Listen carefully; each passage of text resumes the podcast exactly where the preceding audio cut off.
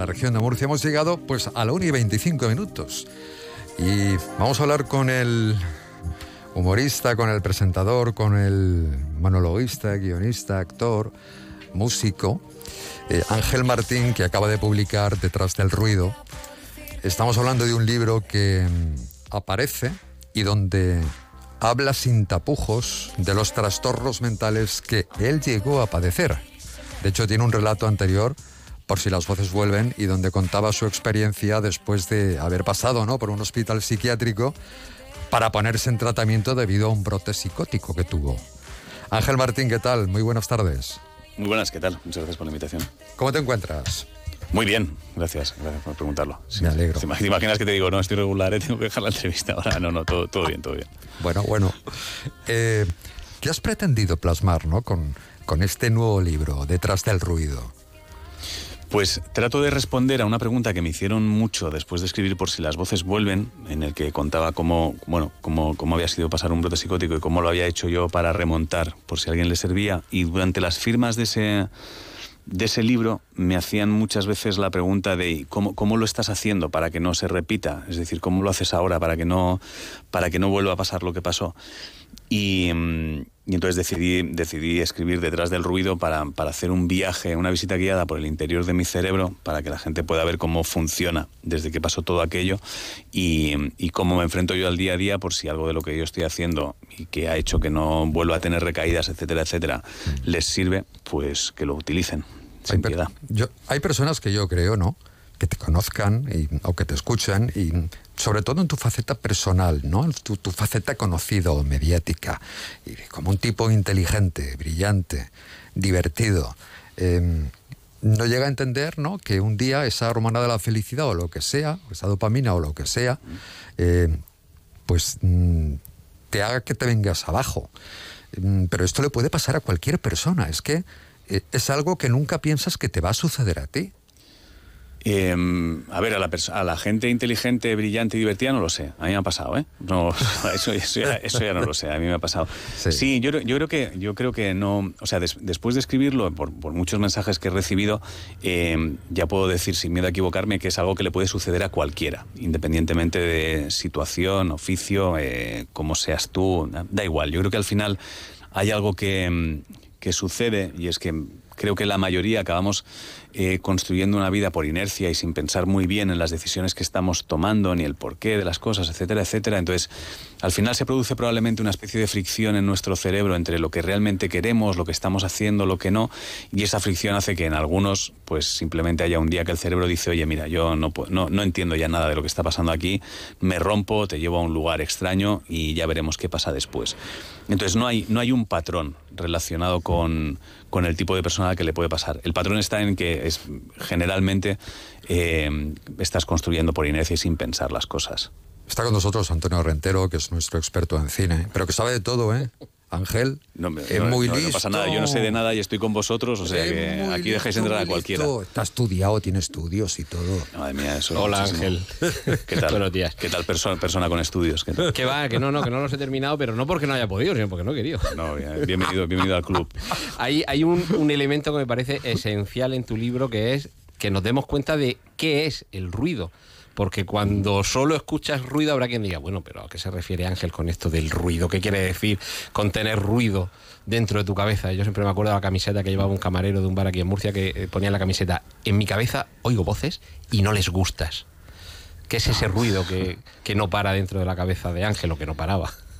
Bueno, creo, creo que es la manera, me, parecía que era la manera más sencilla de, de, dar a entender todo ese jaleo que tenemos generalmente en el coco relacionado con miedos, vergüenzas, agobios, ansiedades, eh, desconciertos que no sabemos si son nuestros, contagiados por otros, si forman parte del pasado, si forman parte de un futuro que igual nunca llega.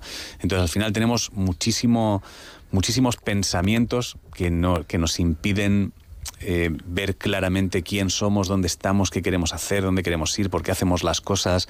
Entonces me parecía que era una, que era una palabra que servía para, para, para referirme a ese, a ese cacao que tenemos todos en la cabeza. Sí, porque ruido escuchamos todos. Sí. Eh, ya está ahí sí, Pepito creo Grillo, que es ¿no? bastante común. El, el Pepito Grillo que te está condicionando a veces y que además siempre te está poniendo lo peor, ¿no? En, en- en los recuerdos.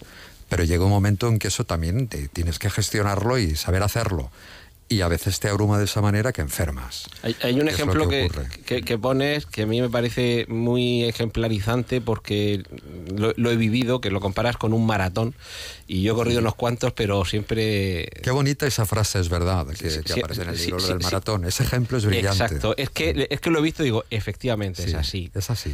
Tienes que dejar que te sobrepase todo ese ruido y hacer tu maratón. E, ese día cuando yo afronté el primero, eh, fíjate, en Nueva York en el 2009, y, hubo un buen amigo que ya había corrido algún maratón y me dijo, tú tienes que correr tu maratón, vas a correr entre 65.000 personas, tienes que seguir tu ritmo, la carrera es tuya, ese día es tuyo.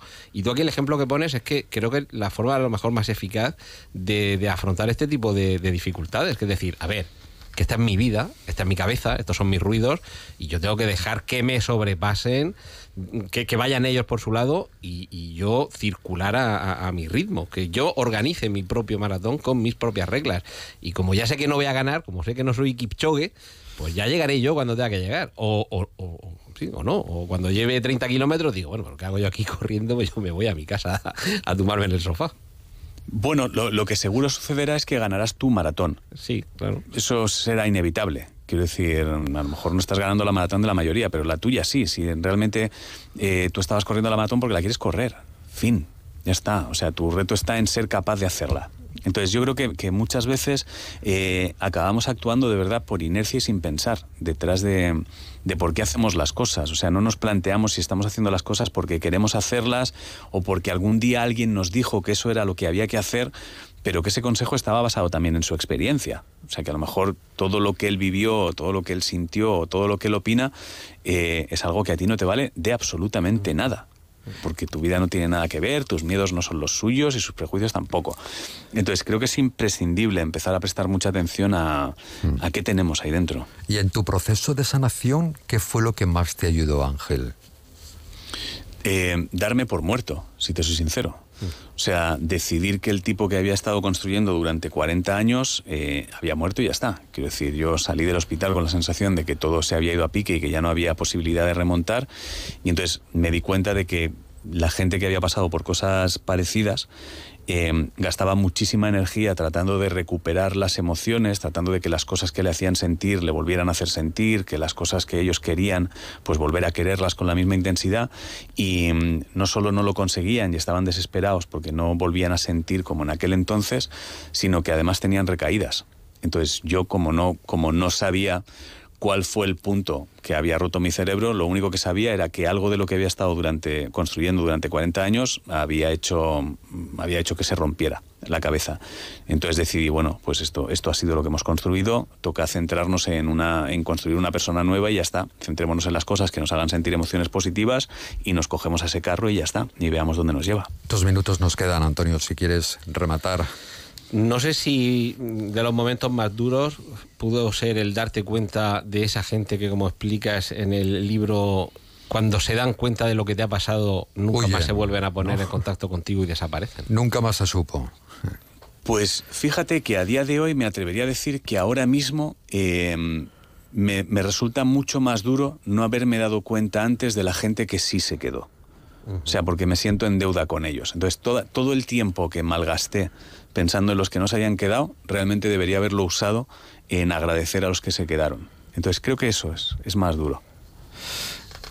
El hombre que más rápido informa es Ángel Martín. No sé, si eso es de premio, ¿eh? no, también te digo. eso es, vamos. Es no sé si es para medalla. Es de premio, es de premio. Pero es el que todas las mañanas, lo pase lo que pase, nos dice que nos quiere. Lo sabe todo, eso como tú. Eso claro, fíjate. Eh, muchísimas gracias. A vosotros. Oye, ¿quién te ha hecho esa foto para el libro? Por favor, ¿qué fotógrafo? Alguien que me quiere, alguien que me quiere y me guardo el dato para mí. Pero es que esto, ¿has visto qué foto, qué, retrato? es que es un retrato. Si quieres, si quieres, te regalo una, va. Te pongo en contacto y que vaya un día y te haga foto, venga, va. Venga, vale. Corazoncitos. Por favor. Oye, saludos a los compañeros de Onda Cero Valencia, que estás ahí, ¿vale? a Guillermo, a Mónica, que también está a tu lado. Un beso para todos. Hasta luego. Un abrazo enorme. Hasta luego. Chao.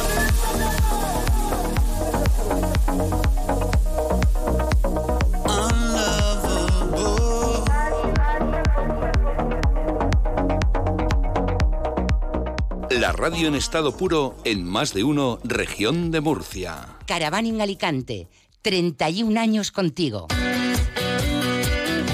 Del 9 al 11 y del 16 al 18 de febrero. Gran exposición de caravanas, autocaravanas, campers, módulos residenciales y artículos de camping. Zona Food Trucks. Recuerda, dos fines de semana, del 9 al 11 y del 16 al 18 de febrero. La mayor feria del Levante es Caravaning Alicante. Firalacant, en IFA.